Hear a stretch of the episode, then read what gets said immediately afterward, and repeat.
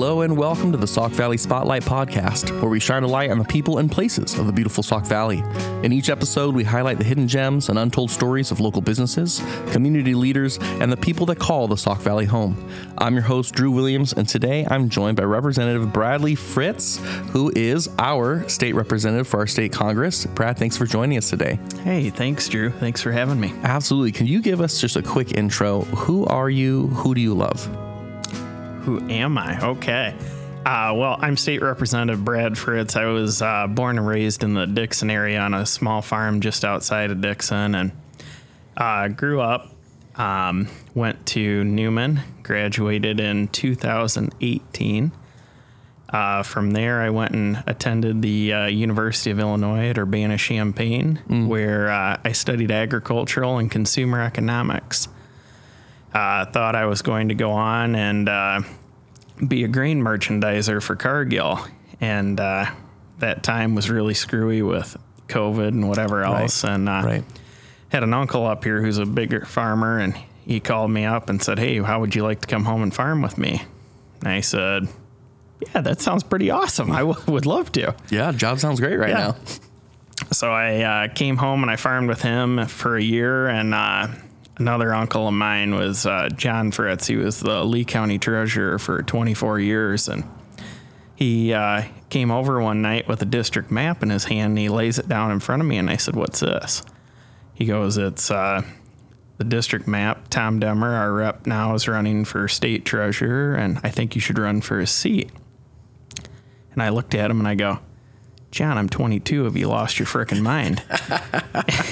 and he goes, No, seriously, think about it. I think you'd be good. I'm like, Yeah, right. Kind of rolled my eyes at him and thought about it for a while. Thought about a lot of the frustration of growing up here, of everybody telling me, you know, grow up, get an education, and get out of Illinois. Mm-hmm. And I love it here. Mm-hmm. I want to continue to be able to farm. I want to raise my family here someday. And I get a lot of school groups that come down to visit us at the Capitol. And I always tell this story and I say, you know, hey, by a show of hands, everybody raise your hand if somebody's ever, an adult in your life has ever told you, grow up, get an education, and get out. And every single kid in every single school group raises their hand. Hmm. And I just think that that's such a dangerous narrative that we have going that Illinois is a terrible place to be hmm. because it's not. Yeah. This is an unbelievable state. It's a state that has absolutely everything going for it. Hmm. We have an economic hub of Chicago. We have some of the best farm ground in the world. We have the Mississippi and Illinois rivers for transportation. In the same realm of transportation, we have two major railways that cross in this district alone, major interstates. Yeah. I mean, we have everything to be the booming economic center of the Midwest, except we have poor leadership at the top. And that's why I ran. And that's why I continue to work hard each and every day to, you know, try to flip the script, try to flip the narrative, and hold those in the leadership positions in Springfield accountable for their Yeah. actions Yeah. because it affects each and every one of us. Yeah. So um, I, I I heard this and and tell me if this is true. I heard that you are the the youngest state representative in the history of our state. Is, is that true? I was when I was sworn in in January. I'm the youngest member ever elected to the Illinois General Assembly. Wow. So Avery Bourne, who ran on the Richard Irvin ticket, she was a state rep. She was appointed at 22 and 300 and some days when she took the oath of office. Sure. I was elected and sworn in at 23 and three days. Okay. So there you go. Wow. So, what has been maybe the biggest challenge that you've faced so far as the youngest or one of the youngest representatives? you know, the biggest challenge, um, one of my biggest challenges and one of my greatest strengths is my youth. You know, one of my greatest strengths is, you know, I don't have a wife, I don't have kids right now. You know, I'm able to get out in the community, to meet with people, to connect with people. Right. You know, somebody asked me once, they said, Are you married? I said, Yeah, I'm married to 108,500 people for the next two years. And, and that's really how I feel. But no, the, um, um, my biggest challenge, however, I would say is, you know, most people who get into this type of a role are, you know, 40, 50, 60, 70. They've had their whole career to build relationships with business owners, with community members, with Right. local officials, etc. And when they get in, these people are all their friends that they can rely on. Yeah. You know, my I would say my biggest challenge is in one I just have to work harder Yeah. and go out and meet with my business owners to develop those relationships in a short window of time and Yeah. I've been able to do that. Yeah. How, how has that been going as someone who, yeah, I mean, you grew up in this area, mm-hmm. um, went away for school, came on back, but like you said, you, you haven't had the decades of networking, Yeah. of uh, friendship building outside of the, you know, friends or family that you had already. Mm-hmm. So how has the last six months been of trying to build those relationships here here in this district? And and then remind me what where does our district that we're currently in that you represent? What is the geographic boundaries of that? Well, we could talk a whole hour just on the boundaries, but Oh, dear. no, the the way that maps are drawn in Illinois is we're all about 108,500 people plus or minus a couple percent. And the majority party has the ability to every 10 years redraw the districts. Mm. So they're very, very partisanly drawn. Mm. So right now, our district goes from the middle of Morrison. That's right, I said the middle of Morrison. They quite literally cut it in half. Okay. So if you live on the east side of Bay Street, you're in my district. If you live on the west side of Bay Street, you're in Ryan Spain's. I guess, I guess we have some really radical voters at Morrison. I, I I don't know. guess so, man. I didn't know the Morrison was so split. Yeah. So we go from the middle of Morrison all the way to the rural edge of DeKalb. So if you're standing on NIU property, you're out of my district. If you walk across the street, you're in my district. Okay. Um, and then we go from about a mile south of Route 64 north of Rochelle down to Interstate 80 at LaSalle, Peru, Okay. um, down there. so that's that's quite that's quite the large area, and I'm assuming it's because you know it's more rural out here. In order to get to 108,000 people, you have Yeah. to kind of spread it out quite a lot. How have I guess I mean because this this podcast is focused on the Sauk Valley, on you know kind of this area in this region. Um, ha- have you seen yourself being welcomed in the whole district, or maybe more so here, kind of in your hometown area? Well, it's easier in the hometown area for sure, but you get out to the rural communities and uh, they're they're just so excited to see their representative to be interactive with them, and I think that that's something that's really cool. Yeah. You know, one of the things when uh, I'll tell you about when I was initially campaigning, you know, most people told me your main population centers are Sterling, Rock Falls, Dixon, Rochelle, and Mendota. So focus on that and you don't have to worry about the rest. And Right. I looked at them and I go, uh-uh, that's not how I operate. Right. You know, yeah, it's convenient to knock doors in the bigger cities when you just go door to door, but you know, there's a lot of a lot of rural a lot of rural territory there. Yeah, A yeah. lot of smaller towns Yeah. that continuously feel neglected. Mm. And the most satisfying feeling in the entire world is when you knock you go up to a farm door and you knock on the door and you hear somebody tell you, I've lived here 20, 30, 40, 50, some even 60 years, Yeah. and no one has ever knocked on our door before to ask for a vote, and you got it. Wow. And that's that's really really cool. Yeah. It's a cool experience to be able to connect with our rural families like that. Yeah.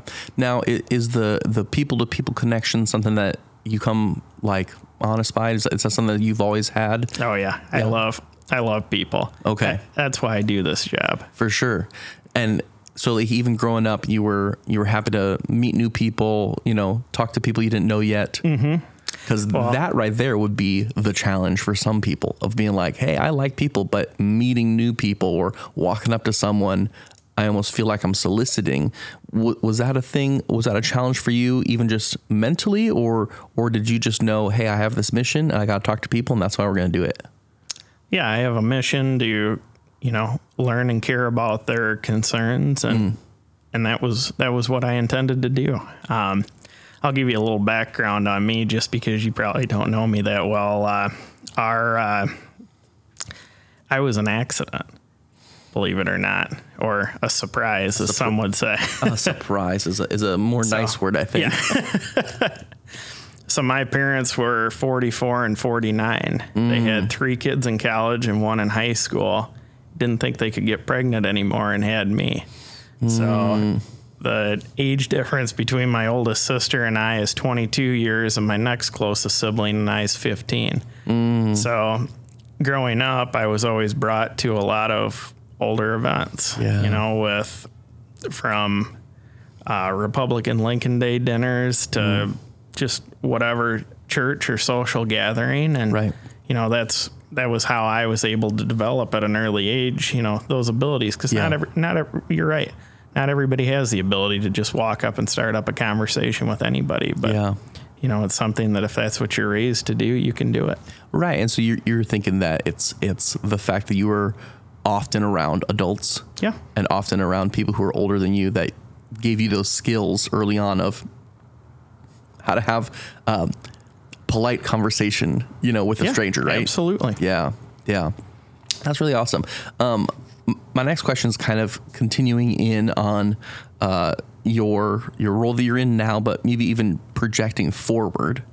Um, what do you hope is your legacy, if I could use that word, of being the youngest elected state representative? Of you know, if if if you happen to have a bullet point in a state history textbook at some point, you know, what do you what do you hope lands after your name?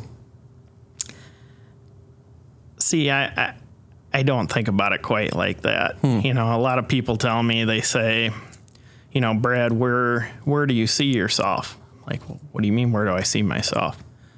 They said, well, you're the youngest elected rep. You could be congressman, you could be governor, you could be president. You have a whole career to be able to build that up. And I'm Sure. looking at them, I'm like, whoa, whoa, whoa, whoa, whoa, whoa, whoa, whoa, whoa. First of all, I want to be the best rep that I can be. And wh- mm-hmm. And where do I see myself? So I see myself on my my house in a rocking chair looking out over corn growing in a field, kids playing in a yard and mm. hopefully a beautiful spouse and say and saying to myself, Yep, I left Illinois better than I found it. Mm. And it's not about me having that line on the textbook. You know, I mm. to be honest with you, I'm not a credit guy. Mm. Couldn't care less. Mm. As long as it gets done if I if I spark the conversation and somebody else steals the idea and runs with it and it gets done, more power to them. Yeah, yeah, I I don't view myself as someone who who wants the credit. I just want Illinois to be a better place than the way that I found it. yeah, yeah. So, what is it that makes you feel uh, so bound and determined to serve the people who are in front of you? You know what I mean? Like, because I think that for a lot of people, I mean, all of us, if we're honest, we, we have our our own hopes, our own dreams, but your position right now really is one of, of services. You know, you, you joked about being married to 108,000 people. And another way to look at it is you have 108,000 bosses, right? Of like Yeah. all these people who you're looking to serve our interests. Um, is that a difficult thing or do you, do you find, you know, joy in that? Like wh- wh- where do you get your passion from? Well, you have the personal successes within the district. You know, I love the constitu- con- the constituent service aspect of my job.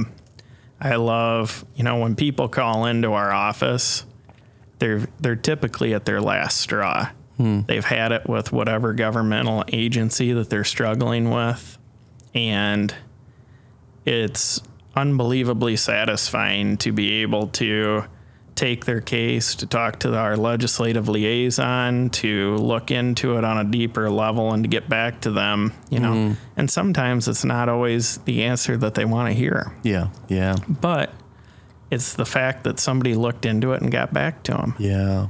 and that's what. I find a lot of joy in that. You know, obviously it's very difficult when you have 108,500 bosses to, Yeah. because you can't please all of them Sure. You really can't. You try to do the best job that you can do. And, you know, I often joke, and it really is the truth. I said, nobody ever calls our office to tell us what a great job we're doing. You know, I can understand that. that's why this summer I've done my summer tour. So every other week, um, you know, we alternate between mobile office hours and or our coffee and conversation. And at our coffee and conversation, I'll pick a local establishment and go in and we'll buy coffee for two hours. Mm-hmm. And just give me an opportunity to talk to constituents.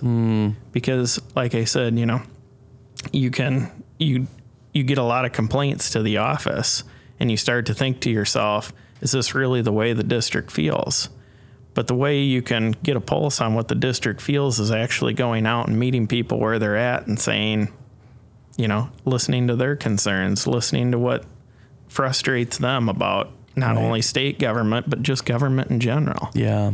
and navigating the the trajectory of your service based on that. So, um, I guess I'm just curious of what, what's a, a normal day in the life of Brad Fritts. Um, and you can give me two different variations. One is this summer variation when, you know, uh, state capitol is out of session, right? Mm-hmm. But then tell me kind of what a, a normal day is when you're down at the capitol as well. Well, the first thing I'm going to tell you is there's no such thing as a normal day. Fair. no, so down in Springfield, you know, depending on the time of year that you're in, you know, sometimes are a little bit slower. But you push on to these deadline weeks, the deadline to get bills out of committee, the deadline to get them heard on the floor, etc. And we spend a lot of time down there. You know, we might come in for our first committee hearing at eight o'clock in the morning and be there till uh, 11 midnight. wow. So we might have some really big days of voting like that.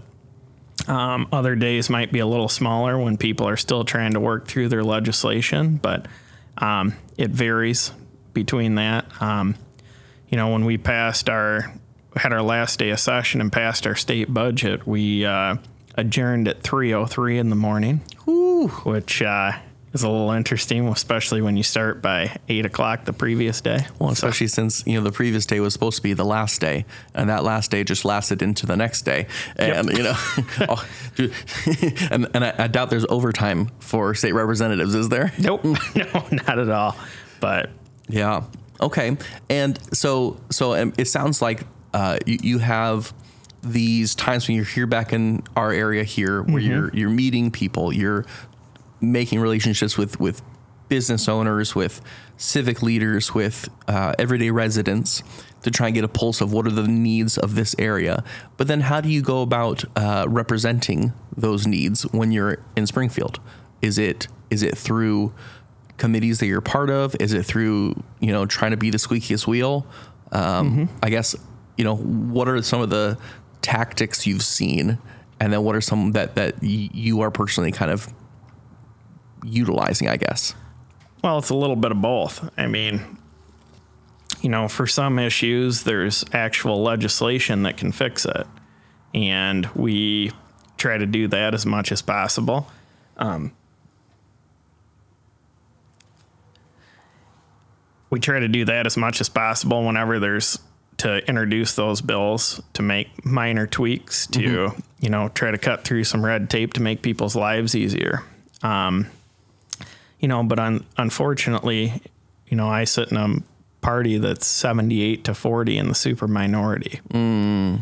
And it's very difficult to get some of the bigger agenda items done. Yeah. So oftentimes, you know, you are a little bit of a squeaky wheel in terms of, you know, asking relevant questions in committee and talking about how something that the sponsor will continuously argue is not a property tax increase is a property tax increase. Um, I'll give you one example of of this in particular. So, uh, every year the governor comes up with the budget and brings it before the General Assembly and says, basically, this is the budget that I would like. And then for the next few months, we argue back and forth on all the points in that budget. And then at 3:03 in the morning, one's dumped on you and you vote on it and it's never a good process. But Sure. needless to say, I sit on two appropriations committees. So, um, sitting on appropriations committees are great because it kind of gives me the ability to go through the budget piece by piece on in those particular areas. So I sit on higher education appropriation and public safety appropriation. So every department comes through in our committee, and we're able to ask them line by line questions. So I'll give you an example. Uh, the Department of Corrections comes in, and uh, they had a brand new $85 million line item this year for technology. So, of course, that sparks everybody's interest when you get an amount of that magnitude. Right. And uh, a couple of my colleagues started asking questions, and we come to find out that that $85 million is an initiative of the Department of Corrections to give every inmate a tablet. Okay. And I thought, really? So I start my line of questioning, and I said, Madam Director, um, how much deferred maintenance do we have in the Department of Corrections? Oh, she says, about $2.5 billion with a B. Yeah. Said, Really? Okay. He said, uh, Now, how much of that should have been done yesterday? And she said, Well, about a uh, about a billion and a half of that. Okay. How many how many vacancies are you short? Well, we'd uh, we'd really like to have another thousand security staff to feel comfortable with the inmates that we have. Yeah. Okay. So, well, ma'am, I represent the Dixon area, and of course, as, mm-hmm. as everybody knows, in the Sauk Valley, Dixon has a prison. Yeah. And I said, ma'am, with all due respect, my constituents care that their dad, brother, cousin, uncle, whoever who's a correctional officer out there might get the crap beat out of him because he's outnumbered 200 to 1 in a day room because you won't hire more staff. Yeah. My constituents are worried that a murderer might come walking out the front gate because it hasn't been replaced in four decades. Yeah. I said, frankly, ma'am, my constituents really don't give a crap about your, uh, I think I said, about your inmates being able to get caught up on the young and the restless on their tablet. Right. And I was being a little facetious in that point, but really, Yeah. I mean, this is, these are the needs of our community. Yeah. It's about keeping people safe. Yeah.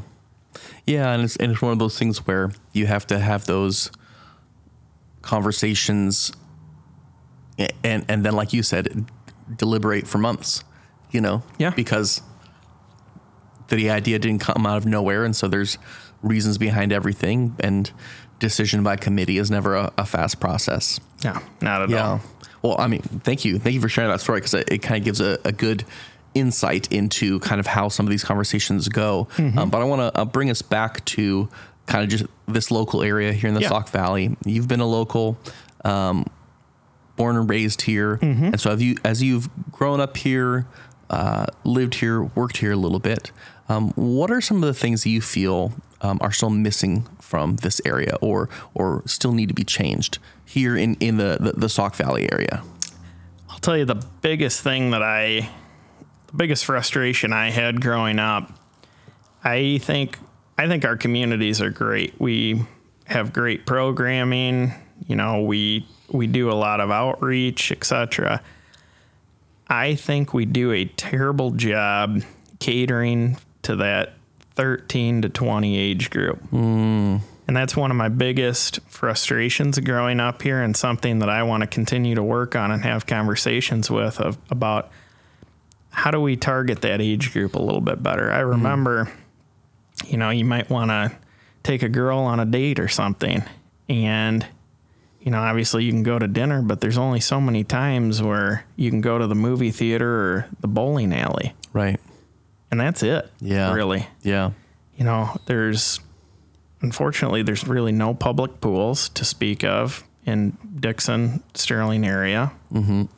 and I- I mean, there's just there's not a lot of other than high school, you know, competitive sports Right. Yeah. there's not a lot for that age group. So that's something that I want to continue to have conversations with our park districts and with our local municipalities about what can we do to kind of bring in some more activity things because unfortunately when when you look to move back someday or you you move away, you get married, you get to the stage where you want to have kids and you sit and think, okay, where where do I want my kids to grow up? And if you yourself had a positive experience growing up here, you'll be back. Right. But if you think to yourself, boy, I was bored because we didn't have anything to do in that particular age group, you might think, oh, let me think of where I can find somewhere else. Sure. Yeah.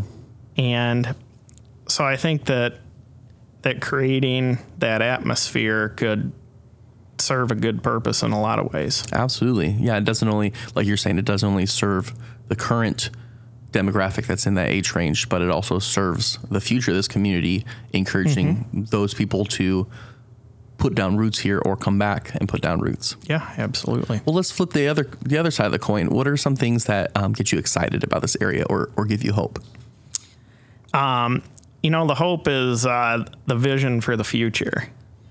You know, I think that I think there's a lot of great things coming in. You know, over in our Sterling Rock Falls area, there's uh, things in the works to renovate those the downtown buildings, which is super exciting. In the Dixon area, we have the Gateway Development Project out here by the interstate that's going to bring in just tons of new businesses and make this a little bit of a hub along the interstate. Right. Uh, you know, over in our Rochelle area, I passed a piece of legislation to make sure that the the enterprise zone area isn't developed into wind and solar because there's so many opportunities over there for business with our two major interstates and two major railways crossing. Right. Um, I think I think we have such a good forward vision, and that's something that gets me super excited. You know, um, a lot of the older members of our community, you know, it, it's a big transition for them. Because so many of them, oh, I remember when we had the steel mill, and I remember when, you know, Yeah. I remember when dot dot dot fill in the blank Right. And it gets dangerous when we when we pass that narrative of I remember when rather than you know realizing that the mill's not coming back Right. at least to the capacity that it ever was before. Yeah. So what's going to be the next hallmark of our area? What are we going to hmm. do? What are we going to do? How are we going to grow to say, you know what, we were known for steel and wire for quite a while, but now we're going to be known for this Yeah. and we have to continue to put people into elected roles and um, as a community support that initiative Yeah. we're not going back we got to continue to move forward Yeah. Yeah, absolutely. Um, I love that. I think I think that's probably a great a great place to, to end there. Um, so b- before we go though, um, if folks want to get a hold of you or get in touch with you, um, what would be the best ways to get in touch with you? Or you know, is there a website or a Facebook that you'd point people to? yeah there's all of those things uh, the best the best resource is going to be my website uh, rep rep fritts f-r-i-t-t-s dot com Uh, there'll be all kinds of things on there. You can sign up for email updates. You can be directed to our Facebook page. Um, our office is here in Dixon at 101 West First Street, Suite 501. And uh, you can give us a call, 815 561 3690. Uh, We're always happy to have constituent concerns as far as um, you know what we can do to help with the state agency. But more than that, make an appointment to come in and have a conversation. Sure. Share your frustrations. I'm here to I'm here to be your voice and your advocate. Mm. And there's nothing that I love more than having a sit down conversation to talk about some of the issues of the area. But what I love even more than listening to the issues is what do you have for solutions? Yeah. Tell me. Yeah. You know, my background is in agriculture and consumer economics. I don't know everything about healthcare or corrections or law enforcement or, you know, mental health. You know, all these major issues I don't have a lot of background in. Right. I, I know where to go to, to learn about it, but if you have legitimate ways of how we can fix some of these things, I'm happy to be your champion. So please reach out anytime. Absolutely. Wow. I like you said. I bet we could keep talking for a long time about all the, all the issues uh, in our area, but also all the the creative solutions in our area. But for now, uh, thanks so much for coming on the show and sharing your story, Brad. Well, thank you so much for having me. Absolutely. Until next time on the Sauk Valley Spotlight, I'm your host, Drew Williams, and let's keep finding the beauty of this place that we call home.